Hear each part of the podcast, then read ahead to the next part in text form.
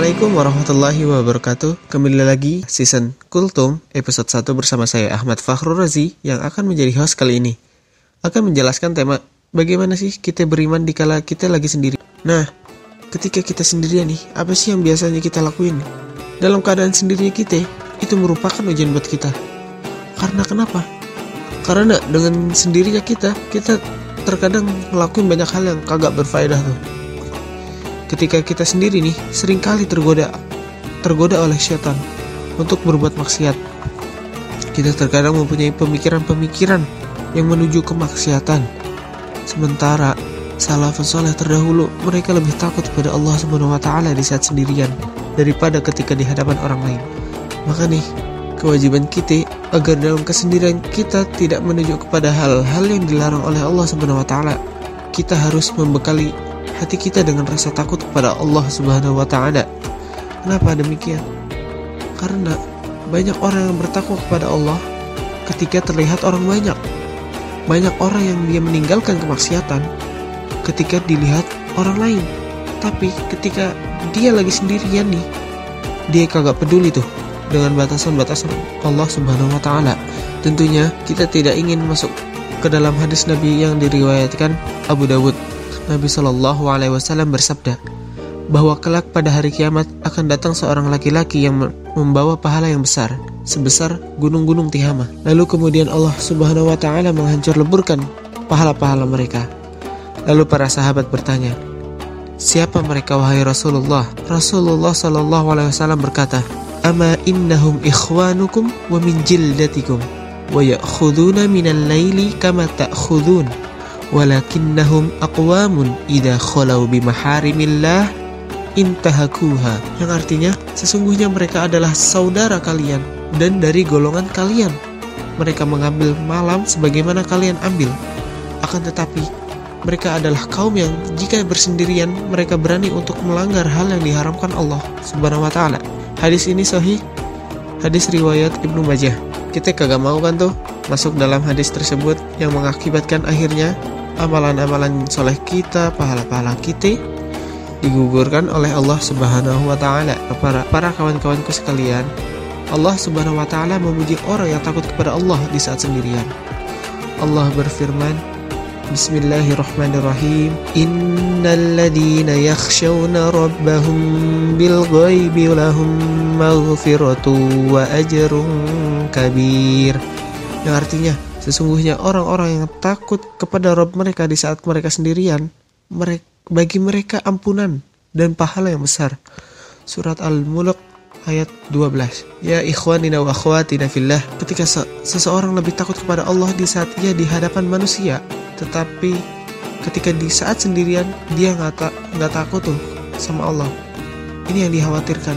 Kenapa demikian? Yang dikhawatirkan karena kalau ternyata ia wafat dalam keadaan bermaksiat. Makanya Rasulullah Shallallahu Alaihi Wasallam berkata, Innar rajula la ya'mala Innar rajula la ya'malu amala ahli jannah fima yabdulin nas wa huwa min ahli nar.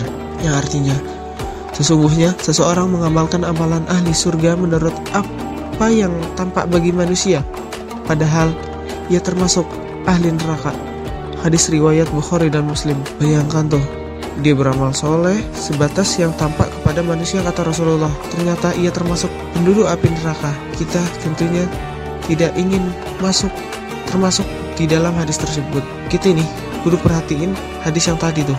Rasulullah mengatakan Fima ya bedulin nas Sebatas yang tampak kepada manusia Di hadapan manusia Dia kelihatan takut sama Allah tuh Tapi ketika dia lagi sendiri Dia, dia malah menjadi orang yang kagak takut sama Allah Subhanahu wa taala. Nauzubillah min zalik ya. Maka kita perlu untuk lebih takut kepada Allah di saat kita lagi sendirian. Allah terkadang menguji kita di saat sendirian itu dengan maksiat di mata kita. Allah berfirman, Bismillahirrahmanirrahim. Ya ayyuhalladzina amanu la yabluwannakumullahu bisyai'im minas saydi tanaluhu aydiyakum wa rimahukum wa rimahukum liya'lamallahu man yakhafuhu bil ghaib. Sadaqallahul azim. yang artinya wahai orang-orang yang beriman Allah akan menguji kamu dengan sedikit dari binatang buruan yang bisa kalian capai dengan tangan dan tombak-tombak kalian di saat kalian sedang berihram agar apa? agar Allah tahu siapa yang takut kepada Allah di saat sendiriannya surat Al-Maidah ayat 94 nah kita mesti lihat kejadian yang terjadi kepada sahabat bahwa bahwasanya Allah menguji para sahabat dengan binatang buruannya sangat mudah untuk diambil oleh tangan-tangan mereka di saat berihram. Padahal di saat ber, berihram haram hukumnya untuk berburu. Nah, saudaraku sekalian, kalau dahulu di zaman sahabat Allah menguji mereka dengan binatang buruan yang mudah diambil. Lalu Allah mengatakan agar Allah tahu siapa yang takut kepada Allah di saat kesendiriannya. Kita pun juga kayak gitu. Kita diuji oleh Allah dengan apa? Dengan smartphone, ya? Contohnya smartphone tuh diuji oleh Allah Subhanahu wa taala dengan gadget. Nah, di situ kita bisa melihat hal-hal banyak yang diharamkan oleh Allah Subhanahu wa taala. Terkadang ketika kita lagi sendirian nih, kagak ada orang lain yang lihat kita. Eh, ternyata kita menjadi orang yang tidak takut kepada Allah ternyata kita menjadi orang yang paling berani untuk melanggar batasan-batasan Allah Subhanahu wa taala. Apa contohnya? Ketika di kamar misalkan nih. Ketika di kamar kita lagi nonton YouTube nih. Misalkan si Fulan, si Fulan lagi nonton channel si Atta Halilintar. Eh ketika di pertengahan tiba-tiba ada iklan notif dan dilarang oleh Allah Subhanahu wa taala tuh muncul di HP-nya. Eh pas muncul dia malah sentuh tuh iklannya. Eh dia malah tonton dinikmatin tanpa menghadirkan bahwasanya Allah tuh sedang mantauin dia tuh naudzubillah min dalik ya semoga kita dijauhkan dari hal-hal yang seperti itu ya nah gimana sih caranya itu dengan cara mempertebal rasa takut kita kepada Allah subhanahu wa ta'ala bahwa diri kita selalu diawasi oleh Allah subhanahu wa ta'ala ingat Allah subhanahu wa ta'ala mengetahui gerak-gerik kita Allah berfirman Bismillahirrahmanirrahim.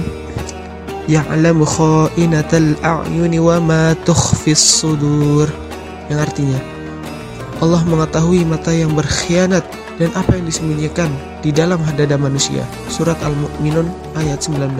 Allah mengetahui di saat kita sedang sendirian dan ingat malaikat yang mencatat amal soleh kita pun telah mencatat amalan-amalan kita. Maka coba ketika kita sendirian kita harus hadirkan perasaan kita bahwasanya kita lagi diawasi sama Allah Subhanahu wa taala. Di saat kita sendirian nih, coba kita ingat gimana kalau kita wafat di saat kita sendirian itu dan berbuat maksiat kepada Allah. Naudzubillahi ya. Kita tidak ingin wafat dalam keadaan suul khatimah. Habib Abdullah bin Haddad menyuruh kita sebagai murid nih dalam kitab karangannya beliau kitabnya ada Posulukul Murid agar kita selalu mengingat Allah di setiap keadaan di setiap waktu dan dan pula di setiap tempat walaupun nih misalkan ketika kita lagi di kamar mandi kita kudu dikir sama Allah maksudnya apa dikir sama Allah kita harus ingat sama Allah tapi jangan dilapaskan jangan, jangan dilafasin nih jangan dilafasin zikir-zikir ilallah dengan mulut nah cukup cukup cukup dengan hati kita aja untuk menghadirkan bahwasanya Allah itu sedang mengawasi diri kita. Ada juga Habib Abdullah bin Maknun, salah satu gurunya Habib Umar. Nah, beliau adalah guru aneh di sini di Tunisia. Pas ngajar kitab karangannya Abdullah bin Haddad, kitab ada puasa lugul murid di sini. Beliau berkata, "Adzikru bila huduril qalbi ahsanu min adami dzikri." Artinya, Dikir tanpa menghadirkan dengan hatinya itu lebih baik daripada kagak berzikir sama sekali. Semoga kita termasuk orang-orang yang bisa memanfaatkan kesendirian kita untuk hal-hal yang diridhoi oleh Allah Subhanahu wa taala. Mungkin ini aja yang Anda sampaikan.